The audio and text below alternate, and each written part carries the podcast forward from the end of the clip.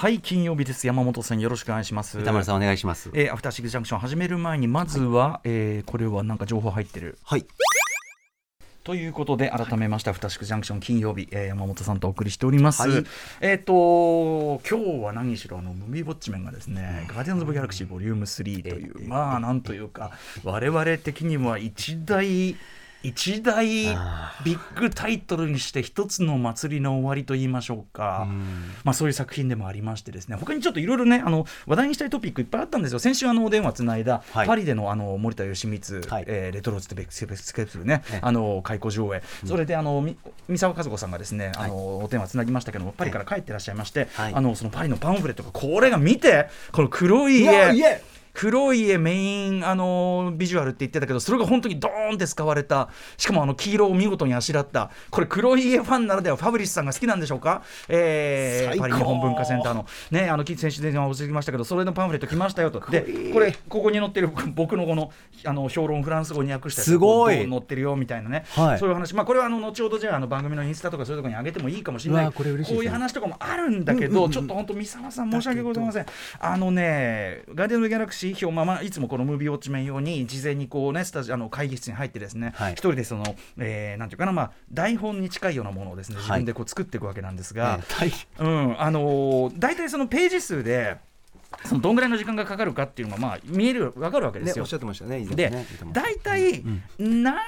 ページ8ページですね。8ページで8ページの終わりの方は結構ちゃちゃちゃってやって終わるみたいな。で9いくとやばい。で10はまあもう入んない。でもそれでもそれでも10ページあのいってしまうことがあってそういう時はまあ例えば部分部分削ってやったりとか、まあ、場合によってはあのリスナーメールを最初のね、えー、時間を使って何かやるとかそういうのをやってやるんだけど今回ねちょっと123456789101112無理ですね、えー、でしかも途中で音楽かけたいのよやっぱしあのガーディアンズ・オブ・ギャラクシーといえばね。その既存のポップミュージック使いというのが非常にこう粋であるというところがあるわけで、音楽も解説解説っていうのかなちょっと絡めてやりたいから、はい、時間がもう大変なことになっちゃうんで、ね、すいませんちょっと独断でですね、ねえ。ー、この後番組コールして、タイトルテーマ曲流れて、えー、挨拶したら、えー、早速、始めちゃおうかなっていう表を、うん、表表表表というかまずだからリスナー表を紹介したりとかあと映画館の話、こういうあのセッティングで見ましたよ話したい話したいです。とも話したいし、うん、あとその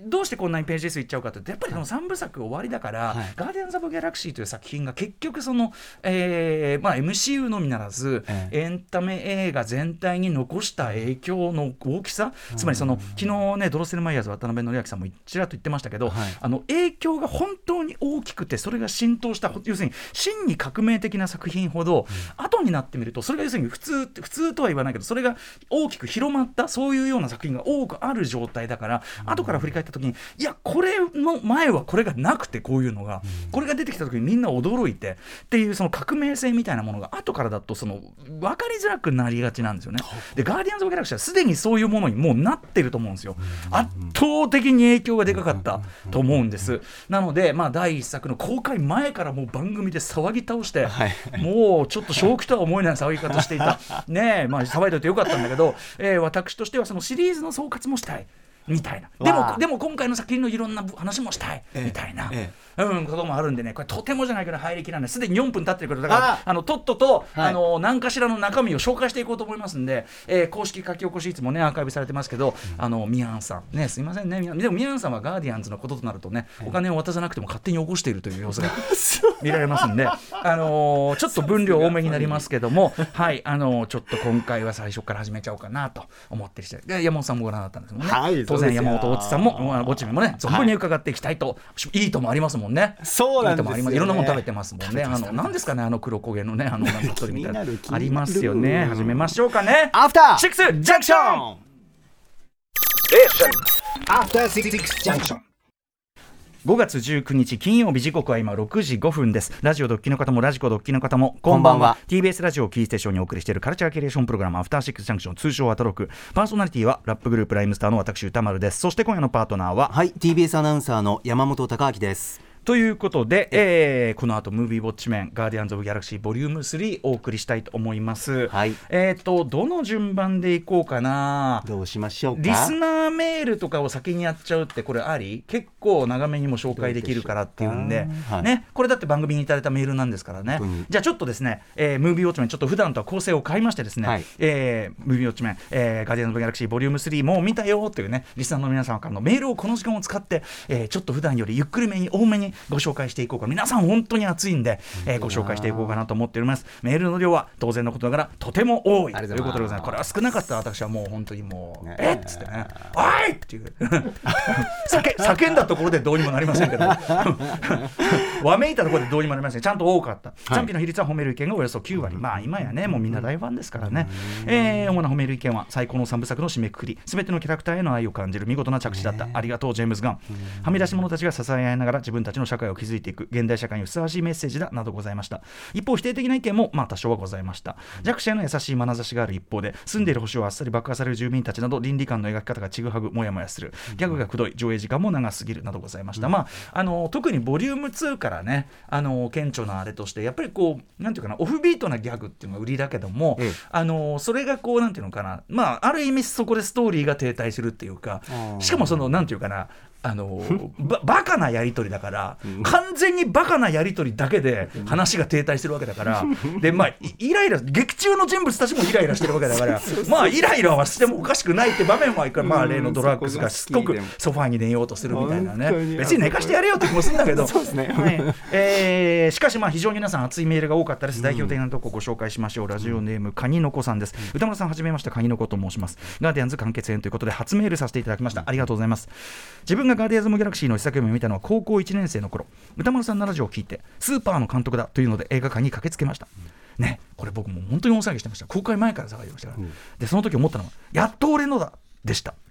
というのは自分は1999年生まれで、スター・ウォーズも大好きでしたが、物心ついた頃にはプリクエルは終わっており、123ね、オリジナルサーガも父親世代のお下がりみたいな印象がありました。そこにやってきたのがガーディアンズでした。ホドロフスキーのデューン、これはドキュメンタリー作品、結局作られなかったデューンね、はい、えー、現在は映画化ずっとやってますけども、ホドロフスキーのデューンのビジョンというのがありまして、これが実は結構影響近い感じがある。うん、えー、ホドロフスキーのデューンのクリス・フォスやメビウスのアートワークのような、えー、熱帯魚のように鮮やかでカラフルな宇宙やメカニックなど、えー、そこにかかる Awesome Mix、これ音楽ね、えー、当時の宇多丸さんんの言葉を借りるなら自分にとってまさにセンス・オブ・ワンダーでした。これ僕あの当時の確かに思い出しました。ゴールあのガーディアンズ・ギャラクシーで。とにかくその、絵的なセンス・オブ・ワンダー。SF のもう本当にワクワクする部分みたいなに溢れてるってんで何かというと、ね、こういう感じの宇宙船でセンス・オブ・ワンダーって。骸骨型のなんかこう骸骨型もいろんなものが詰まった。のが今回のが結局彼のねじろになるノーウェアというところですけど最初はそのコレクターという人が仕切ってますが骸骨型のあれでそのデヴィッド・ボウイがかかってでこう行くんだよセンス・オブ・ワンダーみたいな。ねことを言いました、えー、でカニの子さん。ジェームズ・ガン監督の作り出す宇宙はリチャード・ドナー監督のスーパーマンやボリューム2で引用されていたメリー・ポピンズにあるような無限さや浮遊感がありそこも当時の自分に新しく思い惹かれる点でした。こんなに楽しい作品を自分も作りたいなと思いながらうがちゃか歌って、えー、コーして帰ったのを覚えています、うんうんそして現在、えー、現在、えー、美大で映像を学び、巡り巡ってゲーム会社で働き、社会人3年生です。前の行方が長くなってしまいましたが、ガーディアンズ・オブ・ギャラクシーボリューム3公開初日に見てきました。最高でした。檻の中の小さなアライグマにぐーっと伸びてくる巨大な手から、レディオヘッドのクリープ、アコースティック版、どこか悲しげにところどころ歌うロケット、明らかに前戯作と違う、胸の奥を握りつぶされそうな緊張感とエモーショナルな感じがあり、何が起こってもこれで終わってしまうんだという覚悟を決めさせられたような気がしました。肉でできた人工惑星や肉パワードスーツ、最高。えー、肉襦袢。えー、これまでの MCU でのノウハウの、えー、ノウハウのん？賜物のような、えー、ワンカットアクション。ラストの逆ロボコップ的君やら。そうだね。だからロボロボコップやろうって言ってそうだね。あそこロボコップやろうって言ってそいつになんていうか逆襲する一言は完全にロボコップ一種返しっていうか。そうですね。はいはいはい。そうだよね、えー、良いところ上げ始めたらキリがありません。うっとこらえながらも静かに泣くネビラのショットもいいなとか。個人的には本作の作家ジェームズ・ガンイコールロケットのような作り的に美大時代に共映像を志した仲間や途中で物を作る苦しみに耐えられなくなってしまった仲間そして現在会社員としてものづくりに向き合う自分いろいろと重ねてしまい号泣名演でした。そういう意味で少し仕事にもなれ学大学の頃などを振り返るようになってきた社会人3年目という時に見れてよかったなと思いました。ありがとうガーディアンズ・オブ・ギャラクシージェームズ・ガン監督。ジェームズ・ガン教えてくれたありがとう歌丸さん、うん、これからもラジオ楽しみにしています。ということで。ねねいやだから本当になんか人生のすごくいいタイミングで、出会ってそれぞれに一緒に育ってきたっていうか並走してきたっていう感じですよしね、そうなんですよね。そしてさっき言ったみたいにちょっとしたあの一言がさここでさみたいな。ねなったりするっていうのもいいですよね。あとですねじゃあね、えー、ラジオネーム野菜炒め炒め炒めさん、はい、えー、今回は特に熱量の高いメッセージがたくさん届いていると推察しますが自分もや自分もやても立てもたまらずこの報告を書いている一人です、うん、結論はもちろん3です。約10年に及ぶシリーズの締めくくりが本作で本当に良かったです。前作までは社会からのはみ出し者たちが仲間、まあ、かっこ家族親友という共同体を、えー、獲得し個々の個性を生かして協力して世界を救うという物語でしたが、うん、今作は小さなサークルに閉じてしまわずにどんどん拡張しついに社会的包摂へと至るという物語になっていたのだと思います、うん、瀕死の怪我を負った家族仲間親友のたった一人の存在であるロケットを救うために始まった物語は最終的に被験体として捉えられていた子供たちや動物たちに加えて要するに仲間たちだけを救えばいいという話にとどまらなかった、はい、敵対していた組織の人間や、ね、作中何度もガーディアンズに脅威を与えたアダム・ウォーロックまで救ってみせます。またネビュラドラッグスマンティスの3人が船内に侵入するシーンでは、うん、ドラッグスを非難するネビュラに対し、うん、マンティスは彼はバカだけど優しいという趣旨の言葉で擁護した。だただドラッグスは、えっと、そのフォローの仕方は全然嬉しくないんですけどみたいな。えー、次のシーンでドラッグスはネピュラにはできなかったトライの子供たちと打ち解けることでチームに役に立ち、えー、先の言葉を証明してみせます。もともとねあのお子さんも妻子がいる意味であの要するにあの殺,、ね、殺されちゃって復讐機とかしていただけの人ですから、はいうん、それがあってのだかあの本当にだからロケットはそれ代表格だけどみんな本当にひどい生い立ちだし、ひどい経験をしてきた人たちばっかりなんですよね、本当はね、こんなに明るい話だけど、はい、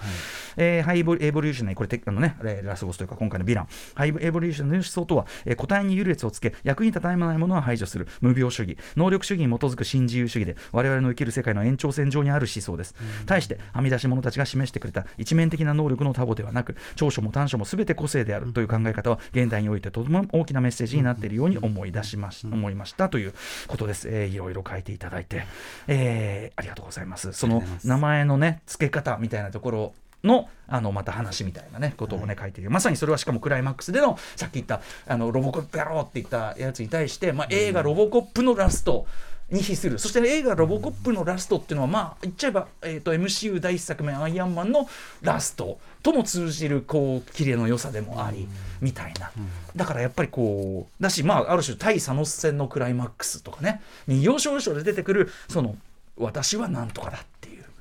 うん、っていうことですね私のアイデンティティは私が決めるというそういうメッセージという意味でも一貫性がありますよね。はい、えー、ありがとうございます。ますえー、ちょっと否定的な意見もねちゃんとあるんでねご紹介しましょう。これもねあのもちろん納得できるところあるんです。うんえー、ワイルドコブンさん、えー、終盤のワンカット風チームアクションやガモーラの落としどころなど面白かったのですが、スーサイドスクワットに続き、ジェームズ・ガンが苦手だなというのを改めて思いました。気になるのは倫理観の描き方です。実験内にされた子供や動物を助ける弱者への視点があるかと思いきや、星ごと滅んだカウンターハウスの住民に対しては、救う素振りや悔やむ言動すら見せない。まあ、あのひでえことしやがる、なんてことしやがるみたいな言ってたけど、確かにまあその星1個丸ごとっていうのがね、ありますね。まあ、それを言ったら、スター・ウォーズね、1作目もね、ディススターでドーンって故郷の星を爆破されてるんですよ、レイヤ姫は。お父さんお母さんもいる故郷の地球爆破されてるみたいなことなのよ。でしたね。でもほら、まあ、途中からイエーイみたいになってますけど、うん、まあ、そういうのってありますよねっていうね、えー、でこんだけ長い映画で無駄にギャグを入れているなら誰かしらがショックを受けるぐらいの業者を入れられないのかと思ってしまいました、うん、そんなことを考え出すと、まあ、カウンターースで子供の顔面にボールが当たって石を投げられるギャグやドラッグスが急にバイクを奪うギャグも、えー、笑えないどころかムカついて記載します、えー、スースクでも思ったのですが倫理観が物語の都合で動いているように見えてしまうのはうまくないなと引っかかるのです、まあ、スースクも途中ちょっとひどいなっていうところありますからね、うん、まあギャグなんだけどと、えー、それとタイカワイティティ同様に面白くもない話の腰を折るギャグはやめてほしい。ドラッグスのソファーで寝るなのくだりは死ぬほどイライラします、えー、ジェームズ・ガンはスーパーみたいに思いっきり振り切るか対策だったらガーディアンズ・オブ・ギャラクシーの1位くらいの抑えた感じが好きです。結果的にモヤモヤありましたが面白い映画であることは間違いないと思います。といったご意見まあ確かにそのちょっとその要はなんていうかな一種路悪的なというかそこももちろんジェームズ・ガンの持ち味の一つではあって、だからそれとの食い合わせ的なねことっていうのはまああのご指摘気になる人がいるのはもちろん全然理解できるという感じですかね。はい。ということで、えー、皆さん本当にありがとうございます。いっぱいいただいてまいりました、えー、残り5分ぐらいを使ってムービーウォッチメンの時間を短縮するためにですね私の方で言いますとあのこれこれこういうセッティングで見てきましたという話を先にしてしまいますね、えー、ガーディアンズ・オブ・ギャラクシー Volume 3私もバルト9ドルビーシネマジマック 3D109 シネマズ二子玉が IMAX レーザー字幕 3D これはもう気合い入れてあのグランドエグゼクティブの一番いい席取って。もうこれはもうベストベスト席で真ん中の一番正面でこれの最最高でしたね最高あと、バルト9の吹き替え、日本語吹き替えでも見てきました。えー、本作に関してはですね、IMAX バージョンは全編1.90対1の IMAX 画角が続く。要するに、部分的に IMAX とかでもないんで、えっ、と、まあ、ぶっちゃけぜひ IMAX で見るべきですね。えー、前作ボリューム2の辞表でも言いましたけど、あと監督のジェームズ・ガンは、かなり意識的に 3D が映える奥行きとかレイヤーをえ強調した画面作りを今回も引き続き明らかに前編でしていたりするので、うん、そういう意味でも iMAX3D 字幕おすすめです。例えば、えっと、ファーストショット、うん、えー、わーっているアライグマのこうね、えーまあ、子供たちとかがーっているところにカメラ寄っていく中で、うん、えー網があって網の向こう側から人影が寄ってきてもうすでにレイヤーがありますよね。はい、確かに。でえー、とその群れの中で1匹怯えたように残った後のロケットみたいなところが、そこでもやっぱりこうなんていうかな周囲に対してゴッと浮き上がったロケットそうです、ね、でそこに伸びてくるってみたいな感じですで、に奥行きとかレイヤーみたいなものがここだけでもあの生かされた表現してますしあの2の時もそうでしたけど普通の会話シーンでもやっぱりあの手前にいる人物と奥の人物みたいな感じで、あのなんていうかな奥行きとか、はい、えー、ちょっとクッと視線が奥に行くような演出であるとか、明らかに意図的にやってますし。えー、その意味ではそのクライマックスのシーンもあれは縦のこう長い空間みたいなものを縦横無尽に動きながらみたいなものもやっぱりそういう効果というのがより意識したものとも言えるし他の場面もほぼほぼ前編にわたってあの逆にあの 3D で見てからそうじゃないので見るとあここは 3D 的効果に見えるこうあれでも見えるみたいなのがより際立って見えると思いますんで、うんうん、IMAX 本当におすすめでございます。で、えっ、ー、と、まあ、その IMAX で見せてほしいんだけど、ただ、あの、例によってというか、日本特有の劇場事情というか、日本特有の市場の傾向ゆえか、上映会があまりにも少なすぎる。そうなんです。ガーディアンズ・オブ・ギャラクシーの完結編ですよ。そうなんですよ。はっきり言いましょう。IMAX で見なきゃいけない要素なんか1ミリもねえ作品もまあまあ IMAX スクリーン占拠していたりする中これ大変腹立たしいんですよね IMAX で撮られてもいないどころか、うん、IMAX スクリーン額縁上映で小さく使ってやがったりとかするクソみたいな上映方式のやつはどどけよ早く。どけどけよお前マジで。うんねということでございます。あちなみに例によって吹き替え版はあの非常に充実した内容でございました。山寺宏一さんのクリス・プラット、ピーター、最高ですよね、これね。えー、で、タイトル文字がね、あの吹き替え版は日本語にしっかりなってたりしますこういうところもね、嬉しいあたりですよね。はい。えー、といったあたりで18分7分、こんなもんでしたから、あとあと3ページぐらいは進んでおくべきでしたから、びっしり対して、対して消化できなかった気もしますが、大丈夫なんでしょうか？入る入るんでしょうか、私。いいんでしょうか、これでいいですか？しかも、しかもあの途中でいろんなことを思い出したりすると思うんだよね。うんうん、あそういえばここさみたいな。今日拡大版がいいななんとかないなこれはどうももったいないどうにもこうにも。まあ結論はもうまあ本当にありがとう最高でしたってことです。切ない寂しいけどありがとう、感謝。一作目の時に大騒ぎ自分のした大騒ぎが一個も間違ってなかったっていう感じで、あのむしろそれがすごいやっぱ思いあの自分だってもちろんね例えばそのここれは完全にこの時代の「スター・ウォーズ」になるからみたいなこと言ってたんだけど、その時はやっぱ分かんないじゃん。それはさひょっとしたら言い過ぎに終わっちゃうかもしれないなみたいな、そうあってくれっていうもう踏むんだよ、ね、今になってみればそれ結構言い過ぎじゃなかったよねマジで。あの影響に与えた深さ広さ考えたら「スター・ウォーズ」ぐらい根本からこうなんていうかいろんなモードを変えちゃったゲームチェンジャーしちゃったし。ちなみに私どれだけちょっとなんていうかな土地狂っていたか当時、ええ。えっと、上映時間が121分なんです1作目は、はいはい、で「スター・ウォーズ」エピソード4の公開時の上映時間と同じ。っつって。これは明らかに意図的。考えて。かなんか言って。そしたらね当時のリスナーのねあの浩平君というね、えー、男の子がいてですね彼はすごいあのアタックマなんです。いろんな人にあのガンガンアタックしてってジェームズ・ガンが来日した時に聞いたんですよっつって。120あのえスター・ウォーズと同じ上映時間なんでっていうっていうのって意図的ですか？って聞いたら、そんなこと考えてもみなかったやつ爆笑されたっつって。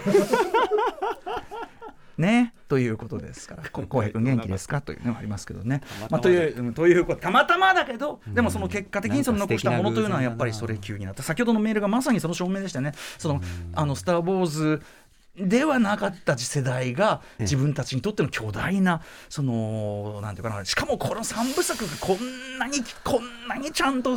なってるなんてのはもうないからさ。はいということでこの後ムービーウォッチメンお送りしたいと思います。本日のメニュー紹介いってみましょう。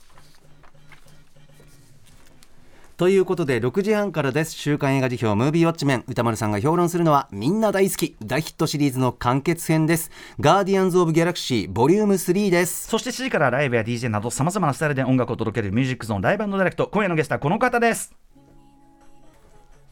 4月19日今おきのニューシングル「東京ロンギング」を配信リリースしたシンガーソングライタークラゲさんが番組初登場です。そしてはいその後7時30分頃からは番組内番組安藤弘樹さんが各界のトップやリーダーたちとこれからの時代を担う人材について語り合う学校法人慈恵学園東京情報デザイン専門職大学プレゼンツ。夢を追いかけて。お送りします。7時40分頃からは私発案期間限定投稿企画なわけリスナーから届いた思わずなわけと言いたくなるような出来事を紹介します。ありがとうございます。そして8時から番組で紹介した情報や聞きどころを振り返るアトロックフューチャーパスト。今夜は脚本家映画監督スクリプトドクター三宅龍太さん来てくださいます。そして歌丸さん今夜は最後までいらっしゃる日です。はい今夜は各週で出演しているムーズ東京 MX 笑いをダンディに出演しない週なので最後までさせていただきます。番組では皆さんからのメッセージいつでもお待ちしております。歌丸アットマーク tbs.co.jp まで。番組では各種 SNS も稼働中。Twitter、LINE、Instagram フォローお願いします。そして Apple、Amazon、Spotify など各種ポッドキャストサービスで過去の放送も配信していますのでそちらもぜひ。それではアフターシックスジャンクション行ってみよう。アフターシックスジャンクションさてこの後ムービーウォッチメンガーディアンズ・オブ・ギャラクシーボリューム3、まあ、すでにね、はい、えっと、オープニングでもだいぶ、えっと、リスナーの皆さんのメールとかご紹介とか結構始めておりますが、うん、さてさて山本隆明さん、えー、ご覧になったんですよね。そうですね、うん、あのー、一番今回の作品がシリーズの中で、うん、なんかこう心にぐっと刺さるものがというか、うんうん、メッセージが個人的には一番伝わってきて、まあ、はっきりメッセージでも強いですね。そうなんですよね、はい。はい、で中でもあちょっと心境的な部分で言うと、はい、あのやっぱりこう